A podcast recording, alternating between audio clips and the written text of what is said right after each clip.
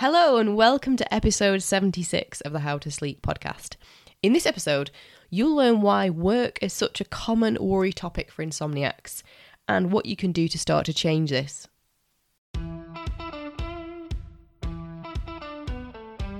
Welcome to the How to Sleep podcast. I'm your host, Nikki Blakeman, qualified adult sleep coach, a previous sufferer of insomnia and mum of three. I believe that sleep is fundamental to your enjoyment of the life you have worked so hard to create, and I support adults like you who are struggling to sleep to get back to sleep and back to living your life in full colour and with maximum energy. This podcast is for you if you are taking ages to get to sleep, or waking in the night and can't get back to sleep, or both. Keep listening to find out how sleep works, the essential elements you need to get the sleep you deserve, and actionable steps that you can take.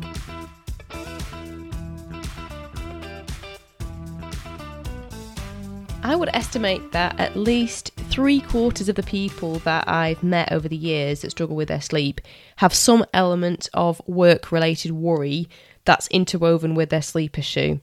And perhaps it sounds obvious that work would feature highly because obviously for most of us, it's a big part of our lives time-wise because we spend a lot of time working.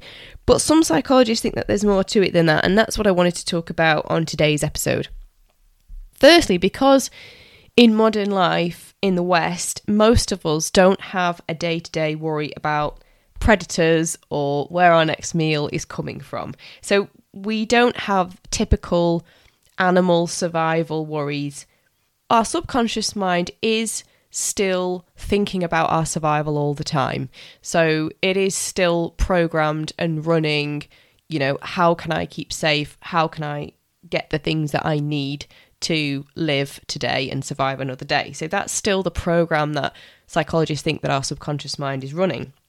So what some psychologists think is that instead of worrying about these kind of basic survival needs, we've directed our thoughts around survival to money because we need money to buy the things that we need to survive, and therefore in turn work, because work is how most of us get our money. So while our conscious brain is just thinking about work situations from the viewpoint of kind of individual occurrences, like what do we have to do today, or what do I need to do tomorrow, or how am I interacting with my colleagues, or what's my office environment like, or whatever the circumstances is that we're kind of worrying about, our subconscious mind may be interpreting these concerns as threats to our survival. So when we feel like there's a threat to our survival, we then can trigger the stress response. And one of the side effects of the stress response, it can be that we inhibit sleep. So that's how psychologists think that a seemingly minor conscious worry about, say, a conversation with a colleague could be interpreted by our subconscious brain as a threat to survival and trigger the stress response and keep us awake. Secondly, work is often linked to our status. So our line of work or our seniority at work or our salary can be tied to how we perceive that others view us. And psychologists also think that one of the fundamental fears that we have is the fear of rejection. And again, this is because a sense of belonging is crucial, because subconsciously we're programmed to be part of a community. We're meant to be part of a group because in the past this would have been essential to our survival. So we're back to survival again. So there are lots of hypotheses about how our fear of rejection has really deep-seated subconscious roots.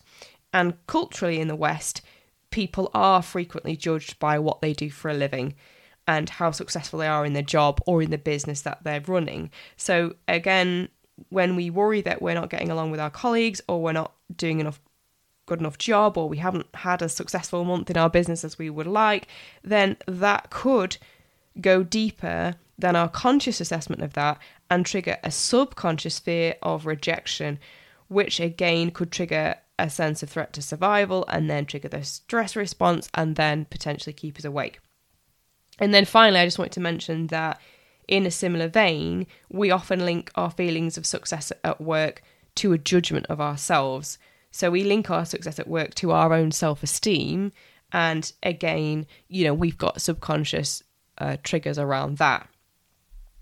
So in summary, it might seem like our conscious mind is just replaying, you know, an isolated event from work, a meeting or an interaction at work. And it might seem kind of strange, you know, why is my mind stuck on this? What's the big deal about this? But psychologists think that for many of us, it could mean more than this, and it's ingrained in our subconscious, and so it can become a trigger event. So while our conscious mind is feeling really frustrated that we can't stop dwelling on this one thought process or interlinked, maybe even quite trivial seeming events or conversations with ourselves in the middle of the night, and it really consciously we know that it doesn't matter, we know that it's not really a big deal and we just need to stop going over it, perhaps our subconscious mind sees it as more than it is on the face of it. Maybe it links this to a threat to survival, maybe therefore it interprets it as something really important that we need to dwell on, and we need to problem solve, and therefore it warrants keeping us awake in order to do that. So here's your action step. Here's a really practical thing that you can do if you start to get too hung up on work. At the end of each day, when you're closing down your day, and I've talked on other episodes about the importance of having a proper exercise where you sit down and you close down your day at the end of the day. During this time, take out your diary or your journal and list 3 important things that you achieved in regards to your work today. Spend some time thinking about what they are, 3 things you're really pleased with, write them out, and then just spend some time reflecting on those things. It could be a big thing that you closed a sale or you completed a project, or it could be just a smaller thing but you think it's significant in the longer term maybe. So perhaps you went for coffee with someone who you think would be great to collaborate with in the future, or perhaps you just organised your workspace and you're feeling really focused as a result of that.